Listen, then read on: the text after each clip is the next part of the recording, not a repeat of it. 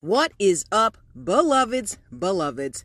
It is Thursday. Happy Thursday to you and yours. Thursday is the new Friday, so let's go ahead and celebrate the weekend in advance. Okay? What I want you to do today is surround yourself with people that empower you, people that inspire you. Okay, there's nothing wrong with that childhood friend of yours or that coworker that you've been kicking it with for a while.